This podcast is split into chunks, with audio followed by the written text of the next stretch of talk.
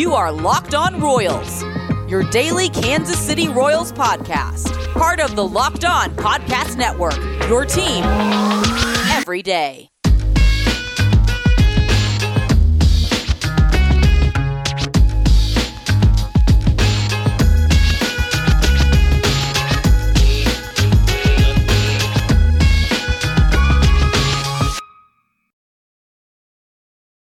Let's get it going on the Locked On Royals podcast, a part of the Locked On Podcast Network, your teams every day. I am your host, Rylan Stiles. You can follow me on Twitter at Rylan underscore Stiles. It's at R Y L A N underscore S T I L E S. On today's show, we're going to dive into some news and notes around baseball. Also, don't forget to follow the show on Twitter at Locked On Royals. The Royals did sign Ervin Santana to a minor league deal. Uh, I like it. I mean, it's just a prove it deal. I'm sure it will result in nothing. Of course, Ervin Santana is already a Royals legend, uh, having already played in Kansas City. But good minor league deal for him. I hope he's able to bounce back in his career. But I'm expecting absolutely nothing from Ervin Santana, who did not play in 2020 uh, and last played in Kansas City for that one year in 2013. What a ride he had in Kansas City in 2013. A 3.24 ERA was pretty good in Kansas City, all things considered, uh, especially in that 2013 era. Uh, but didn't get to play last year, and we'll see what he can do in his you know age 39 season. Well, actually, I shouldn't. I shouldn't date him. He's actually uh, age 38. I don't want to make him any older uh, than he already is. He's a two-time All-Star. Uh, has a career ERA of four. You know, if all things go well, though, like let's operate under the assumption that all things go perfectly for him and he earns a spot, right? Because it's easy to say he won't. I don't think he will. I think that none of you listening think he'll earn a spot. But let's just act as though Ervin Santana is good enough to be your five. Because if he is, then that has to kick somebody to the bullpen because you already have your five man rotation right now, right? I mean, I mean, you have Brad Keller, Brady Singer, Kris Bubic, Mike Minor, Danny Duffy. Now, I think that Mike Minor and Danny Duffy would be way more effective and would be way better for this team if they were in the bullpen. So, Ervin Santana coming your five and kicking one of Duffy or Minor to the bullpen would be a big deal for this team, I think. It'd be a big boost for this team but I just wouldn't expect it. The last time he was in the majors, he was with the White Sox and he got three starts to the tune of a 9.45 ERA. And again, did not pitch last year. Uh, hopefully for him, he can bounce back. It's worth a shot. I mean, there's no such thing as a bad minor league deal. I'm never going to call a minor league deal bad. You might as well see what you have in in Ervin Santana in in the tra- in spring training. There are so many spring training games. There are so many bullpen sessions. There are so many innings to eat that you can afford to let Ervin Santana run out there, trot out there, see what he has for a couple of innings, and see if you can even salvage anything from him. And, and Kansas City has a pretty good track record of rehabbing these pitchers. Now, of course, they're not going to bet a thousand at you know rehabbing these pitchers, but you have Greg Holland, you have uh, you know Trevor Rosenthal. Greg Holland, Trevor Rosenthal, you have the track record, even under Mike Minor, not, not Mike Minor, even under Mike Matheny, too many Mikes on this team. Even under Mike Matheny, you have a track record of rehabbing pitchers. So maybe you can do it again with Ervin Santana. He's familiar with this division. I mean, listen, he's played in this division over and over and over again. Four years in Minnesota, a year in Kansas City, a year in Chicago. He gets the Central Division. I mean, and, and, and he was an all star with the Twins in 2017. So maybe he can have that comfortability uh, in the Central Division. Of course, he also had a great career out west with the uh, Angels, but still, I'm interested. It'll be a fun storyline to follow, but it's a minor league deal for a reason. I don't expect anything to come of this, uh, but it's a fun storyline to talk about on December 29th or 20th or 30th, whatever. It's a fun storyline to talk about right now. But congratulations to him. It's it's it's really hard to even sign a minor league contract, so you have to give props to these players who continue to to find ways to get involved in baseball. Kansas City's banking a lot on bounce back guys. And they're not banking on Ervin Santana, but I just use that as a bridge to talk about the guys they are banking on. For this team to reach their goals, which are apparently to win the division, which, duh, every manager is going to say, we want to win the division. I think a realistic goal for this team Whenever you whenever you take a step back and think about what happens if everything goes perfectly. I'm talking you literally never face adversity. You go wire to wire with almost perfect health and almost perfect results from each one of your players, which has happened for Kansas City. It's how they were good in 2015. They go wire to wire, they find a way, they have limited injuries, and when they do have injuries, players step up like Ben Zobrist. So, if everything goes perfectly again for Kansas City, what is the ceiling for this team? What can they achieve? And I think that while the goal is to win the division, that's different than what their ceiling is. Their ceiling is a wild card team. Even though I hate the Tony La Russa hire, they're still a better ball club than Kansas City. I mean, he he would have to be just dreadful to make that team bad, or at least make that team bad enough to not win this sorry division. At that point, you're battling Minnesota, you're battling Cleveland, who's going to trade away Lindor and going to just, I think, have a fire sale.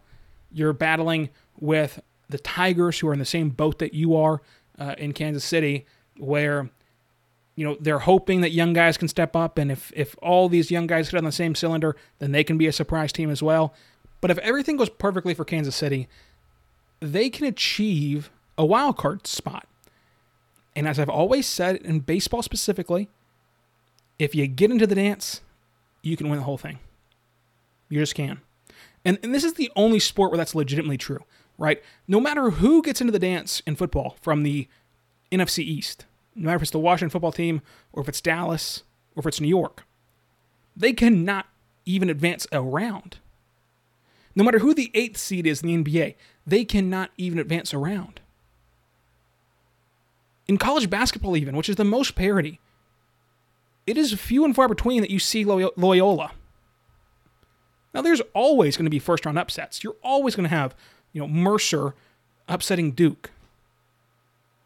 But to make a true run at the championship is few and far between. It's Butler. It's Loyola. In baseball, legitimately just get in and, and the rest will take care of itself. And you'll get a you'll get a ball that wraps perfectly around the third base bag. You'll get a gold glover who misplays the ball that Correa did. You'll get a first baseman who cannot make a simple throw to home plate to gun down a guy he had out by two miles. It's baseball. Just get in. And if all goes right for this team, they can get in. But it would take so much, right? First of all, Whit Merrifield is a lock to be an elite hitter, I think. So you have that. But you need a bounce back from Soler. You need a bounce back from Carlos Santana. You need Hunter Dozier to click at that all star level that he did two years ago. You need Salvador Perez to prove that uh, that was not just a 60 game hot streak in 2020, that he can be a legitimately good hitter. You need Salvador Perez to do that. You need Mondesi to finally turn into a major league player, which he did at the end of 2020, which he always does at the end of every season and every season. We all fall for it again and again and again, but he needs to prove it for a full season this year. You need that to happen. And then at that point, now you're just banking on Bubic and Singer to be good. Get a good year from Duffy, which is, you know, don't hold your breath. But as long as that bullpen doesn't regress, if you can get that lineup hitting, you're going to be a good team. I mean, as long as you have Staumont, Zuber, Barlow, which Barlow's the only candidate in that group that I think could regress. Uh, I think that Holland is, is good for what he did, and he's going to duplicate what he did. I think Staumont will duplicate what he did. I think that Zuber will be even better. I think that Barlow's the only candidate in that bullpen that might regress a little bit. This team is good enough to be a wildcard team, if all goes well. Now, here's the thing about this specific team, and, and the beautiful part about the roster construction, which we'll get to after this. But first, I want to tell you about our good friends over at betonline.ag. Betonline.ag is the only place that has you covered and the one place that we trust. BetOnline.ag. Sign up today for a free account at BetOnline.ag and use our promo code Locked On. 50% welcome bonus deposited into your account. Are you ready for some football? College football heads into the bowl season, and there are some big matchups this weekend. The NFL regular season wraps up, uh, and the playoff picture is becoming more and more clear by the day, and you can bet on the Chiefs to repeat as Super Bowl champions on betonline.ag. They have college football, college basketball, the NFL, the NBA, and they will have Major League Baseball, of course, as we get started. You can bet on long shot odds that the Royals win the World Series. You can do it all at betonline.ag. Do not sit on the sidelines anymore. Get in on the action. Do not forget to use our code locked on to receive a 50% welcome bonus deposited into your account. BetOnline.ag, your online sport book experts. I also want to tell you about our good friends over at Built Bar. Built Bar is a fantastic protein bar that tastes just like a candy bar. Go to builtbar.com, use promo code locked on.